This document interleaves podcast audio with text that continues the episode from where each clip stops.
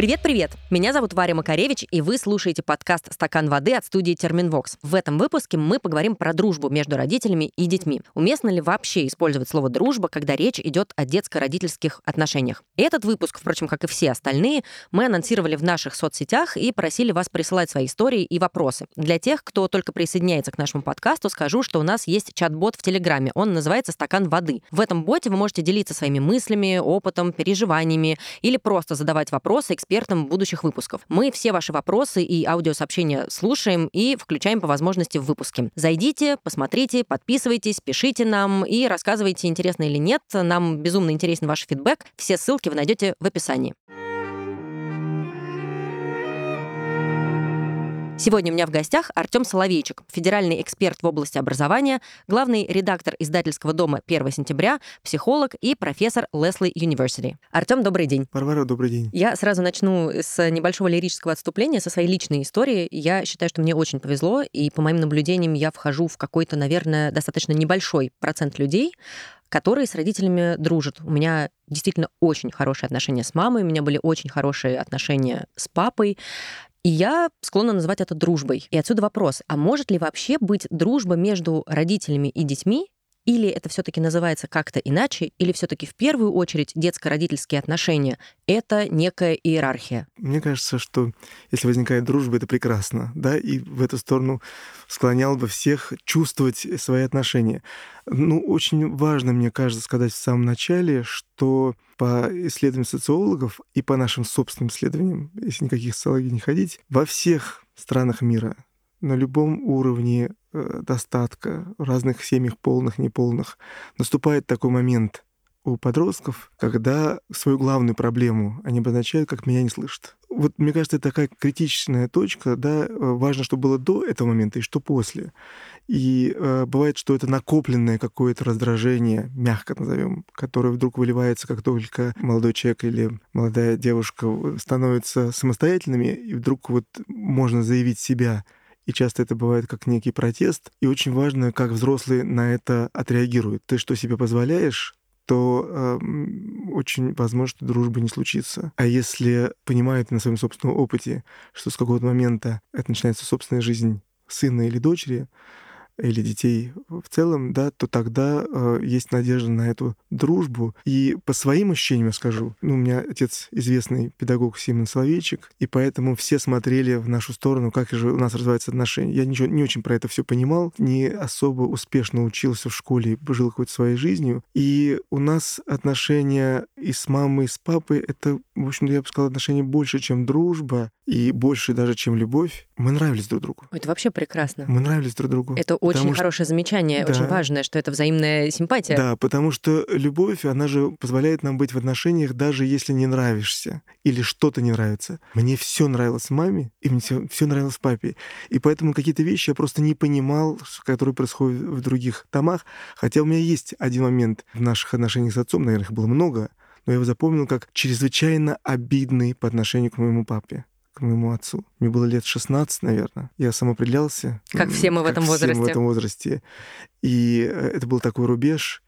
И в какой-то момент я в разговоре с отцом сказал, что который был известный журналист на всю страну, он открыл, не переоткрыл, а открыл всех, буквально всех ведущих педагогов страны.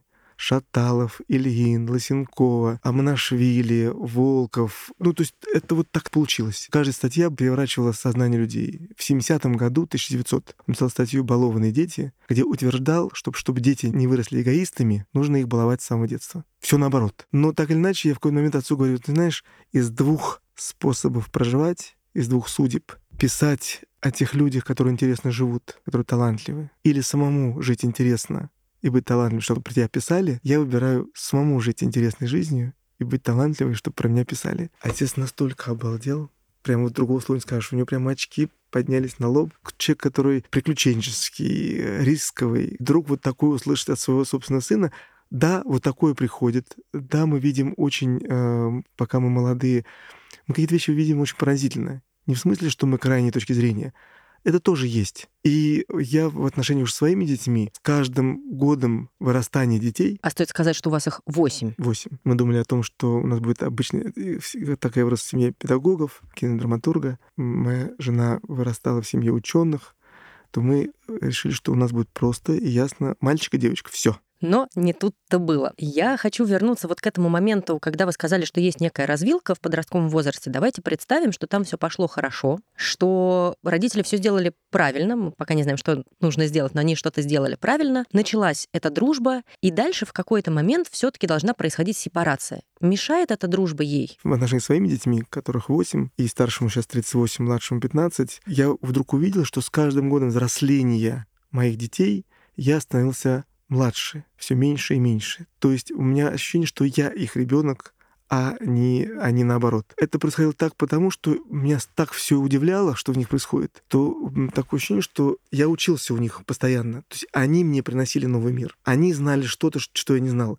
То, что я знаю, мне самому, ну, интересно, это ну, в общем-то, ну, это мое уже. Они такой приоткрывали мир, и в этом смысле они всегда знали, что я действительно не понарошку приму все что с ними происходит. То есть если это разложить на некий совет, то родителям хорошо бы, а, научиться принятию, и, б, искренне интересоваться тем, что делают их дети. Да, и учиться, учиться, учиться потому что дети ввиду своей вот энергии заблуждения по Толстому, еще не зная многие вещи, они совершают выборы, которые мы бы не совершали, но так как они еще молоды и у них есть энергия, то они насчет энергии могут в этих выборах, которые для нас тупиковые, быть не тупиковыми и сделать открытие. И они их делают постоянно. Поработаю немножко адвокатом дьявола. Э, в этот момент, когда родитель весь в принятии, интересуется жизнью своего ребенка, весь такой мягкий, дружеский, открытый, не теряется ли немножко авторитет родителей в этот момент? Какая разница? Что такое авторитет вообще? Э, да, я сейчас... Представим я, я сейчас, да, да, традиционную специ... семью, да, да. где ты меня должен уважать, ты меня должен слушать, я же старше, я лучше знаю, я прожил жизнь. Нельзя быть в таких отношениях не только с своими детьми,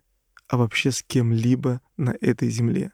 В этом есть культура которой нам не хватает. Если есть проблема воспитания детей, э, вот разговор о том, что а в какой мир они выйдут из этих тепличных условий, да, и там вот могут оказаться совсем не в такой истории. Так как я сам не поступил в университет, тот самый ужасный пример для родителей, которые хотят, чтобы ОГЭ сдал, ЕГЭ сдал, все получилось, поступил это. Все по плану, все, все размечено да. уже. Вот в моей великой педагогической семье вот вырастал старший сын, старший в своей семье, который вот не поступил в университет. Отдельно почему, но не поступил. И забрали на флот, и три года я прослужил на флоте. Казалось, что такой мальчик из интеллигентной семьи, лопоухий, пропадет. И я думаю, так думали все вокруг. Но, как часто мы говорим в нашем доме, все тепло мира, которое можно сконцентрировать дома, и всю приятие открытие, которое можно дать ребенку, потом его защищает в этом непростом мире.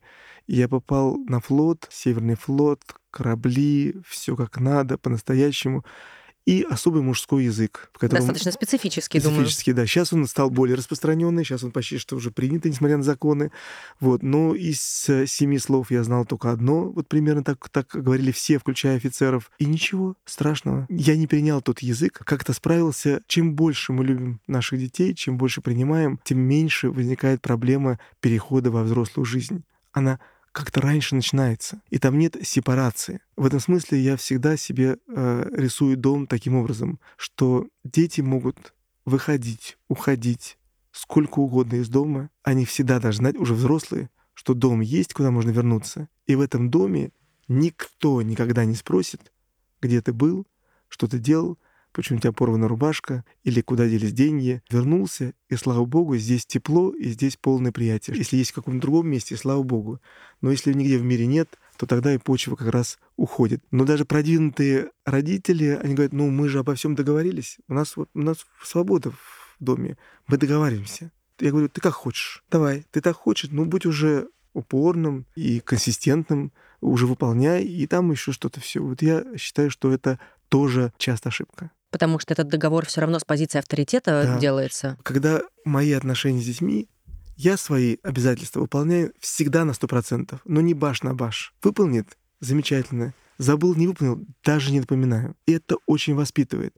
И взрослые дети, все наши сценарии, которые мы с ними исполняем в детстве, исполняет потом во взрослом состоянии и по отношению, в первую очередь, к нам самим. Вы описываете идеальную ситуацию, как нужно было делать еще 25 лет назад и воспитывать ребенка. Но э, намного пишут и присылают свои истории подписчики, которые уже вполне себе взрослые, и вот они как-то выстраивают коммуникацию с родителями. Ну, очевидно, где-то уже все невозможно вернуться назад и исправить ошибки тех и других в детстве. Вот сейчас, когда они уже взрослые, они общаются с родителями, и пытаются выстроить какие-то дружеские отношения. Есть ли в этих дружеских отношениях какие-то запреты и грани? А, объясню, что я имею в виду. Например, мама поссорилась с папой и начинает со своей взрослой дочерью обсуждать, какой папа негодяй, как он плохо поступил или еще что-то сделал, или наоборот. Это уместно или все-таки не нужно дружбу с подружками путать с дружбой со своим родителем или со своим взрослым ребенком?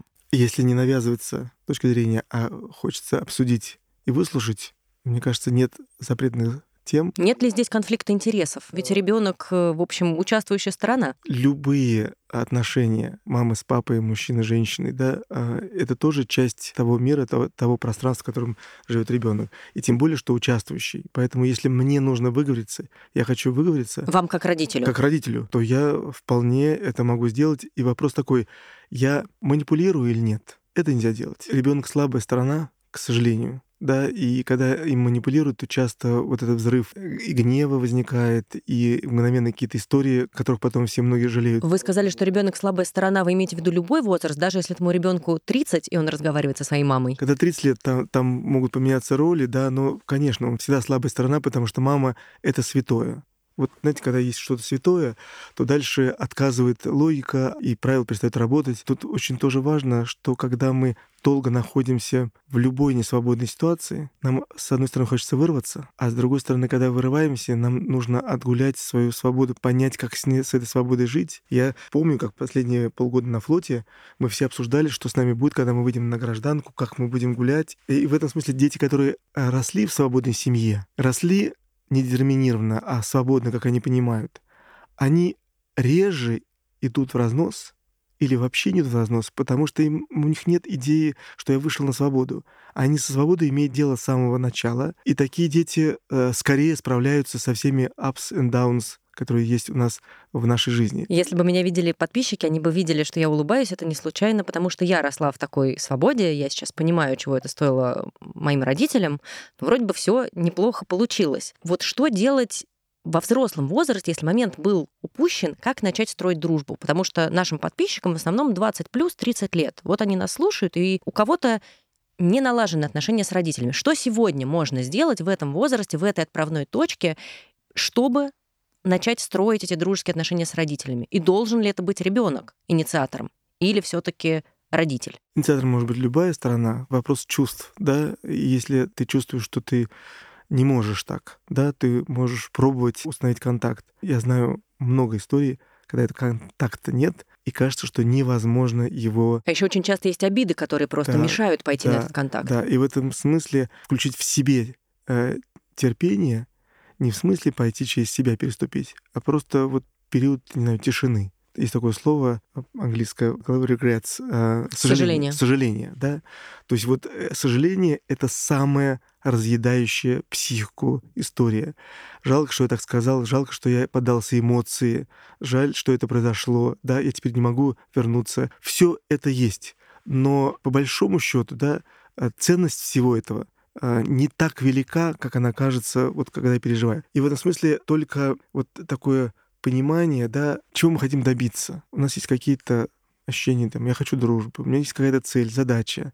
Очень важно понимать, что в человеческом жизни мы живем не по Макиавелли, а по Канту, да, то есть цель не оправдывает средства. Если я того, что мне важно и даже чувствую очень важно, не могу добиться нормальными человеческими средствами, я от этой цели должен отказаться, подождать. И вообще парадокс, знаете, в чем заключается? Что нам кажется, что есть цели хорошие и плохие. Не бывает хороших и плохих целей. Цель хорошая и плохая в зависимости от того, какими средствами я достигаю. За свой счет или за чужой счет. И это все отношения, они вот в этом описываются, они здесь лежат в этой формуле. И мы сейчас, весь мир сейчас живет в этой формуле, потому что нам кажется, что так правильно, другой думает, что так неправильно. Пойду-ка я покажу ему, что такое правильно. Давайте представим, что цель поставлена, цель наладить отношения с родителями, сделать их более дружескими. И у нас есть такая возможность, и средства вроде бы позволяют, и мы сейчас в ресурсе, как говорится. Какие шаги нужно сделать, чтобы прийти к этой дружбе? Давайте сначала порассуждаем с позиции того самого взрослого ребенка. Я бы спокойно позвонил маме или папе, а, даже если долго не было этих звонков, и сказал бы, что я хотел бы повидаться. И если нам трудно говорить, я готов просто вместе помолчать. Если мы можем говорить, я хотел бы рассказать не о том, что мы сделали, и как сделали, и почему, и как надо было бы сделать по-другому, и кто виноват. А я хотел бы поговорить о своих чувствах, когда мы не вместе. Что такое для меня вместе, что такое для меня не вместе. И не про себя вообще, что я сделал, а ты сделал, а про свои чувства. И про чувства не по отношению к тому, что произошло, а по отношению к тому, что есть сейчас. Мы не вместе, и из-за этого я чувствую себя вот так и так и так. То есть я думаю, что вас услышат. Может быть, не услышат. Может быть, в ответ вам будет сказано, ты сам к этому привел, ты сам сделал. На это надо говорить, я слышу, что ты говоришь, я понимаю, да, но я переживаю по этому поводу. Даже если ты считаешь, что ты прав. Есть разные модели воспитания, по крайней мере, я находила некоторые классификации, и понятно, что, да, во многом это больше относится к детям, когда они еще маленькие. Но, в общем, наверное, одна примерно и та же модель, если родитель уже за нее взялся, сохраняется на протяжении всей жизни. А среди этих моделей есть и диктат, и гиперопека, и невмешательство, и сотрудничество. Какая из этих моделей, на ваш взгляд, самая здоровая? Не буду говорить хорошая или нормальная, а вот психологически здоровая. Когда вы перечисляли э, на слух, мне кажется, самое тяжелое для детей даже не диктат, ну просто если он не, не, не какие-то ужасные формы выливается, а именно гиперопека. Потому что вдруг у меня нет своего собственного пространства жизни, да, и везде... Везде говорят, что надо надеть шапку все время. Да, и, и так далее. Но самое здоровое, мне кажется, когда у каждого есть своя жизнь. И мы вместе, но у каждого есть своя жизнь. Можно прийти помочь, можно там что-то быть, да, но каждый наполнен своей жизнью. Я ценю любой формат жизни. Потому что когда мы становимся уже взрослые, вдруг обнаружится, к чему бы ни учились, что бы мы ни делали, выясняется, что многое из того, что мы с нами происходило, нам навязали. Или нам кажется, что навязали. Мы, мы другое. Испуг навязать другому, мне кажется, должен присутствовать в родителях просто гипертрофировано. Да. Но не всегда так бывает. Вы очень осознанный и проработанный родитель, не случайно, но не все так рассуждают. И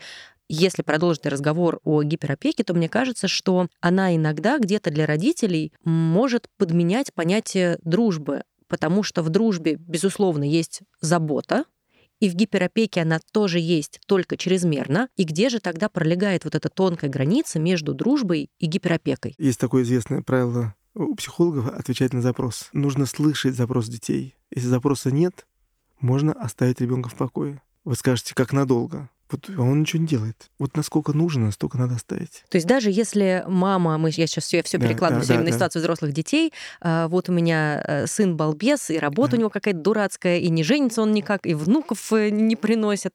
Отстать от него. Маме, конечно, отстать. Только заботиться о том, чтобы был дом родительский, если возможно, не всегда возможно, в который сын балбес да, может прийти сколько угодно, когда угодно и выпить чаю, по крайней мере, и просто выдохнуть и сидеть, смотреть пространство. Это бесконечно ценно.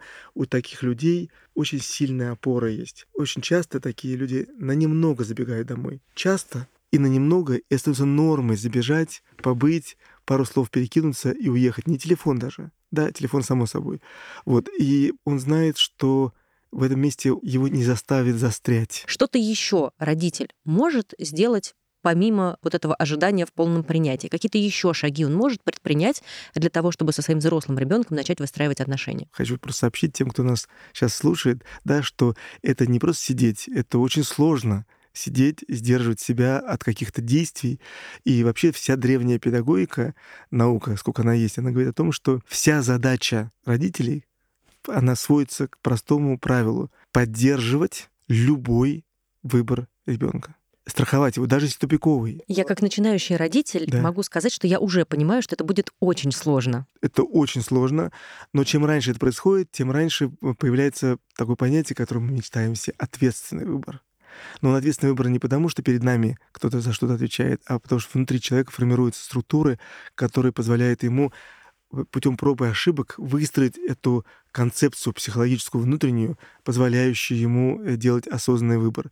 Поэтому любой выбор человека, я хотел бы больше не работать. Тебе 30 лет. Я не могу, я не хочу работать на, на работе. Ты сам не великий финансовый магнат, если родитель, да? Ты можешь сказать, слушай, э, если трудно, приезжай, живи здесь. Я буду это. Но вы скажете, сколько? А вот я как раз хотела спросить, а чем, собственно, плохая гиперопека? Ну, опекают тебя родители сверх меры. Ну, просят тебя вставать и идти в школу, на работу, рожать внуков. Нужно подчеркнуть здесь, надевать шапку. Ты перестаешь быть самим собой. Когда человек перестает быть сам собой, ему становится душно. Это тот самый, может быть, золотой дворец, в котором жить невозможно. Хочу в хижину и хочу ничего этого не видеть. Гиперопека — это вообще про любовь или это скорее про страхи родителей? Это может быть от любви, а может быть от страхов да, но Корчик наш замечательный когда-то написал в своей книге «Как любить ребенка» три главных права детей. Второе, третье, а потом первое, потому что первое шокирующее. Второе — это право ребенка быть таким, какой он есть. Третье право ребенка на сегодняшнюю жизнь. Я сегодня живу не ради завтра, а сегодня уже живу. А и первое право ребенка на смерть. И это имеется в виду несколько вещей. Во-первых, а, мы сейчас вот мучаем детей большими прожектами и так далее, а он может уйти в жизни раньше, и про что эти прожекты а, пропущена вся его детство и вся его жизнь. Второе — это риски. Риски воспитания, риски вырастания связаны с тем, что у человека имеет право на свою собственную жизнь, на свою собственную смерть тоже. И если мы э, начертим такую для себя, воображаем вертикальную линию, и снизу напишем «безопасность», наверху «развитие», а линию представим себе это дерево, чем выше поднимается ребенок по дереву, тем меньше у него безопасности, тем больше развития. И тут ничего не поделаешь. Гиперопека, она вся за безопасность потому что я же не буду гиперопекать и толкать ребенка совершать э, рискованные шаги. Мы взрослые, мы знаем, как правильно, как неправильно, и это самая большая ошибка. Право на смерть я читала пост у одного педагога, когда я первый раз увидела этот термин, и там речь как раз шла о том, что его ну, уже практически взрослый сын, там в возрасте 18-19 лет, а, очень хотел заняться гонками.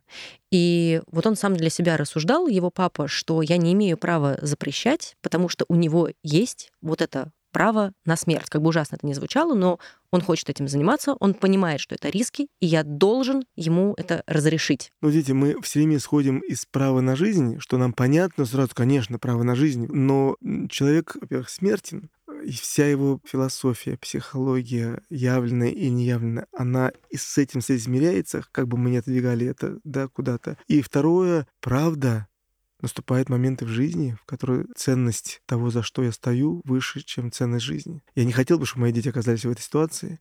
Я не хотел бы, чтобы такие ситуации вообще возникали. Я хотел бы государства, в котором это не возникает, но человек имеет право постоять за себя. Нет ли в гиперопеке еще такого риска, что дети начинают жить жизнью своих родителей, поскольку они себе как раз не принадлежат в этой ситуации? У них нет выбора, и значит, в общем, они ну, такая марионетка в проекциях собственных родителей. Это очень частая в этом случае ситуация. Так они свою жизнь и видят, воспринимают, и ждут, когда можно вырваться на свободу и из этого. И что они там это, натворят это потом уже, на этой свободе? Это уже кризис там 45 лет, который тоже, опять же, у свободных людей все эти кризисы не случаются. Э, эти кризисы у них постоянно существуют, в них просто живут, они эту антологию жизни проживают внутри себя. И читая книгу, они читают не книгу, а что-то в себе, да. И в этом смысле вот они потом срываются в эти самые 45-50 лет во что-то вообще неведомое, неизвестное, потому что им этого не досталось собственных шагов, собственных движений в самом юности. В нужное время. Да, когда еще маленькие были, и шаги оказались очень опасными, но ничто в сравнении с тем, что может сделать 50-летний человек. Хорошо, как тогда взрослому ребенку поработать со страхами своего родителя и как поработать с запросом родителя на ту самую безопасность, желание которой и рождает гиперопеку. Опять же, вот мы представляем себе взрослого, 25 условно-летнего человека, а, которого родители все еще гиперопекают, потому что очень за него боятся, а человек хочет жить своей жизнью, что прийти и сказать маме с папой? Очень много страх в нас, и это та жизнь, которая у нас уже сложилась. Это наш собственный дракон, которого я уже приручил, и нам кажется, так с ним можно жить. Кто-то идет к психологу с ним, да, и дорастает до возможности про свои ощущения, внутренние чувства проговорить, да, ну или без психолога прийти, обнять, улыбнуться. Дело не в том, чтобы поспорить, что я прав и не прав, а сказать, мам, какая же ты у меня замечательная, как ты меня любишь. Ни у кого нет такой мамы, которая так бы любила и так заботится обо всем, что происходит в моей жизни. И, и мне это бесконечно ценно и дорого. Мамино сердце это растопит, и скажешь, ну ладно, иди делай, что хочешь. Нет, нет, ну просто мама скажет, и ты в ответ то же самое скажешь. И ты действительно делаешь, как понимаешь, и если есть возможность, про это рассказываешь, если нет, не рассказываешь. Давайте представим ситуацию, что родители немножечко подотпустили вожжи, вроде mm-hmm. бы дают нам делать, что мы хотим, но при этом э, подписываются в Инстаграме или Фейсбуке, где-то активно следят за нашей жизнью. И это... Не люблю задавать вопрос, это нормально, но окей, задам. Это нормально, это хорошо, и как быть, если тебе кажется, что родители, может быть, чрезмерно следят за тобой? Ну, в этом смысле это нормально, да. Ну, тоже интересно, как ты живешь. Если такие продвинутые родители, что смотрят сейчас все больше наше поколение приходит, становятся родителями. Но, с другой стороны, есть такое негласное правило, что у каждого есть своя жизнь. Родители не заглядывают лишний раз в твой дневник или даже электронный дневник. Уж точно не в твой портфель, уж точно не в твой стол, и в твою комнату. И это приводит к очень странным в моменте результатам. То есть э, в какой-то момент мы обычно семья, мы жили как могли, и четыре мальчика жили в одной комнате. Но Вау. потом в какой-то момент мы выросли, и у них, у них всех появились свои комнаты. Что в них творилось, уму непостижимо, но войти туда и убирать, это было против правил в доме. И это есть жизнь, сокровенная жизнь кого-то, да, своих детей. Это очень важная история. Но бывает, что я и сам хотел бы, чтобы мама смотрела то, что я делаю. А, и вообще публичный человек, мама тоже часть той публики, которая смотрит. Я бы просто еще посоветовал максимально поддерживать родителям, поддерживать своих детей даже в странных вещах, да, сделали невыносимую вещь, прокололи что-нибудь, еще что-нибудь. Еще раз говорю, вот у меня 8 детей, кто-то делает наколки, кто-то не делает. Это, оказывается, зависит не от того, какой мама и папа, не от чайника дома, который общий для всех, не от бабушек и дедушек. Человека, который у нас вырастает и вырастает самостоятельным. Кто-то это делает, кто-то это не делает. И когда там к одной из моих дочерей говорят, что, мол, она услышала, да, все эти наколки — это просто попытка защититься, значит, от этого мира, и это неустроенный ребенок, который таким образом себя выражает. И она прям прошла и говорит, они что, не понимают, что это красиво? Вот я с ней абсолютно согласна. Да. Вы сравнили соцсети с личным дневником, с ящиком стола, с комнатой, но все таки соцсети достаточно публичная штука, и, в общем, все их заводят немножечко, наверное, из чувства тщеславия. Нормально ли прийти к родителям и как им сказать, что мне не ок, что вы за мной следите в соцсетях. Я вот от вас что-то хочу закрыть. Да, мне кажется, нормально. Вообще сказать э, маме все, что нужно, я тебе расскажу. Да, но есть какие-то вещи, которые, мне кажется, э, я еще не готов им делиться. Хорошая формулировка. Я еще не готов.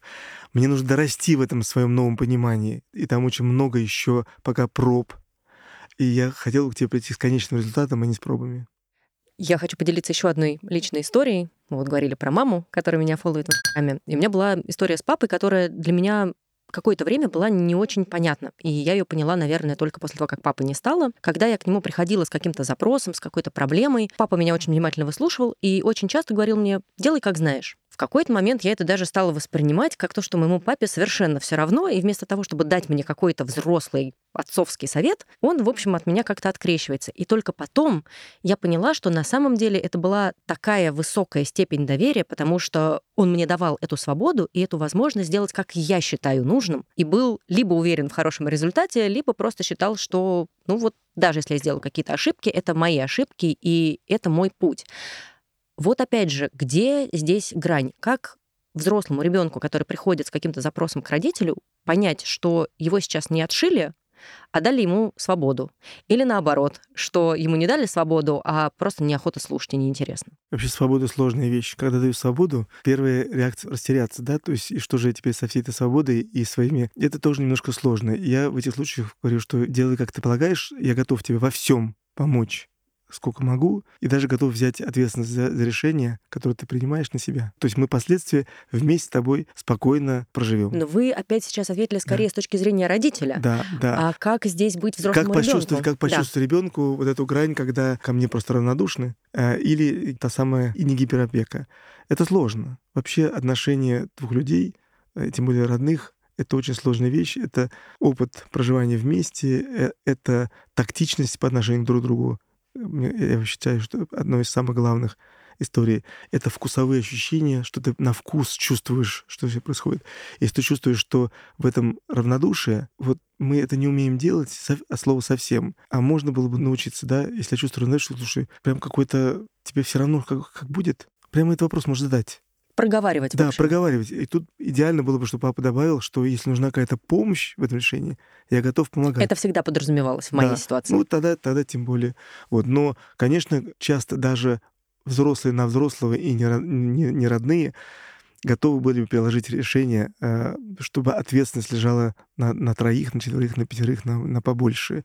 И когда появляется такой лидер, который готов взять и решение, и ответственность на себя, всем даже как-то легче становится. Все очень радуются, да, да такому человеку обычно. Радуется, да. Давайте попробуем подвести некий итог, в каких отношениях в идеале мы должны быть с нашими родителями во взрослом возрасте. Как описать эти отношения и по каким критериям, может быть, их можно оценить, взвесить, измерить? Отношения, что у каждого каждый предельно уважителен к собственной жизни каждого. Отношение того, что плечо и родительское, и взрослых детей подставлено и всегда существует, и всегда есть. И два главных правила. Одно известное и кажется сложное, но оно прослое по сравнению с первым. Вот известное правило, в общем, не обижать. Не обижать ни маму, ни папу, просто не обижать. И, и родителям тоже посоветую не обижать своих детей. А второе правило реже произносится, оно, как сейчас произнесу, кажется даже очевиднее, но оно совершенно непростое для исполнения. Не обижаться. Не обижать и не обижаться, и вам гарантированно идиллия в отношениях с моей мамой и папой. Про не обижаться я однажды в одной из восточных практик слышала такой подход, что обида — это всегда то, что тебе приносят. И дальше это твой выбор ты забираешь эту обиду и идешь сам с ней дальше? Или ты говоришь, нет, спасибо, мне это не надо, и не обижаешься? За этим еще дополнительные формулировки я просто, ой, кажется, я обижаюсь. Этого достаточно, чтобы остановиться, улыбнуться и обнять. Хорошо, если вернуться к терминам, которые мы сегодня использовали в нашем разговоре, где мы хотим оказаться с родителями? Мы хотим оказаться в дружеских отношениях, в партнерских. Это должна быть кооперация, сотрудничество. Каким термином, каким словом мы бы могли назвать идеальные отношения взрослых детей и их родителей? Ну, наверное, это и кооперация, и сотрудничество, и дружба, но э, если родительское, это, конечно, еще это мой базис, это мое тепло, это мой дом. Мои родители — это мой дом.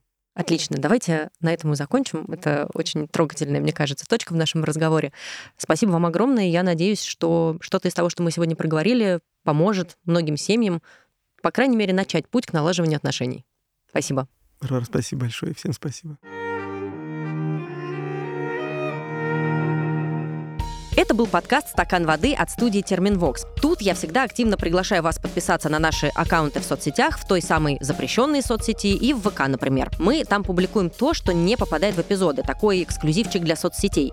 Постим полезные карточки с цитатами гостей, иногда просто дурачимся и снимаем всякие смешные видосы по теме подкаста. Короче, приходите, у нас там хорошо и уютно. И, конечно же, не забывайте присылать свои вопросы и предлагать темы для следующих выпусков в наш бот в Телеграме. Он называется Water Glass Bot. Ссылочка, как обычно, обычно в описании. И обязательно подписывайтесь на подкаст «Стакан воды» и слушайте нас там, где вам удобно.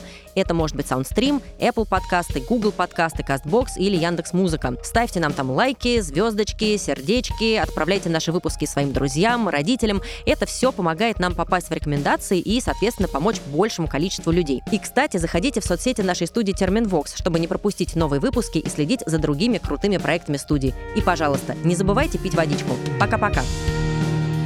Над подкастом работали ведущая Варвара Макаревич, звукорежиссер Александр Павлов, продюсер и редактор Глеб Фадеев, дизайнер Елизавета Семенова, автор джингла Полина Бирюкова.